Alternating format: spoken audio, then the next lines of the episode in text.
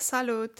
Astăzi o să vorbesc despre o expresie um, pe care o folosesc a îmbăta pe cineva cu apă rece sau la forma reflexivă a se îmbăta cu apă rece.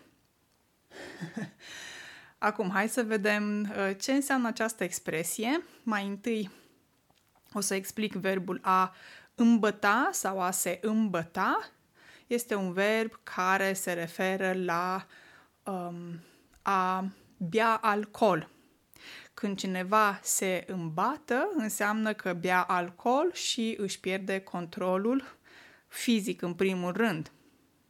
Bineînțeles că se poate să își piardă și controlul la nivel mental, dar când uh, un om este biat și s-a îmbătat, se vede în primul și în primul rând fizic, că își pierde controlul fizic, s-a îmbătat, a băut mult prea mult alcool și nu mai are control.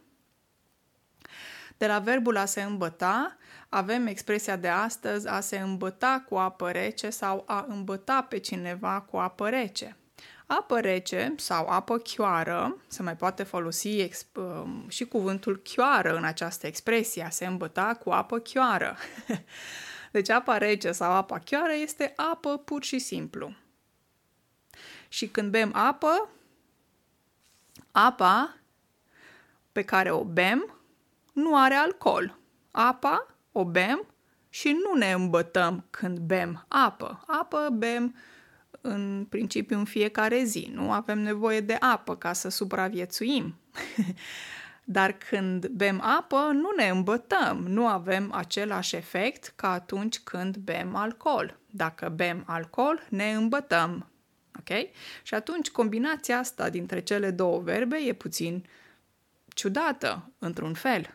Pentru că a se îmbăta se folosește când vorbim de alcool și apa nu are nimic de a face cu alcoolul, în sensul că apa nu are alcool. și atunci expresia a se îmbăta cu apă rece sau apă chioară sau a îmbăta pe cineva cu apă rece sau cu apă chioară înseamnă că cineva se înșeală, se amăgește, este o fata morgana, o iluzie, ceva care nu există. Uite, de exemplu, într-o situație în care o fată um, vrea să slăbească uh, foarte multe kilograme într-un timp foarte scurt. Și ea, de exemplu, uh, ține o cură cu varză. Atunci, o prietenă poate să spună, Draga mea, dacă tu crezi că o să slăbești 60 de kilograme în două săptămâni cu această cură de varză, tu te îmbeți cu apă rece. Adică este o iluzie. Nu se poate întâmpla acest lucru. Trebuie să fii realistă. Te amăgești pe tine însăți dacă tu crezi acest lucru. Uitați un alt exemplu.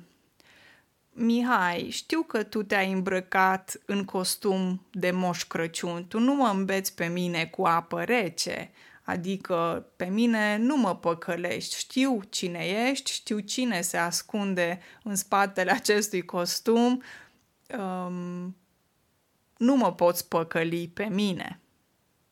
Nu pot fi ușor amăgit. Înțelegeți?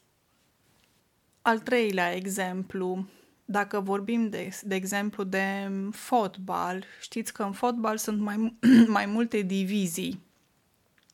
Și să spunem că o echipă e în divizia D și joacă într-un meci cu o echipă de fotbal din divizia A.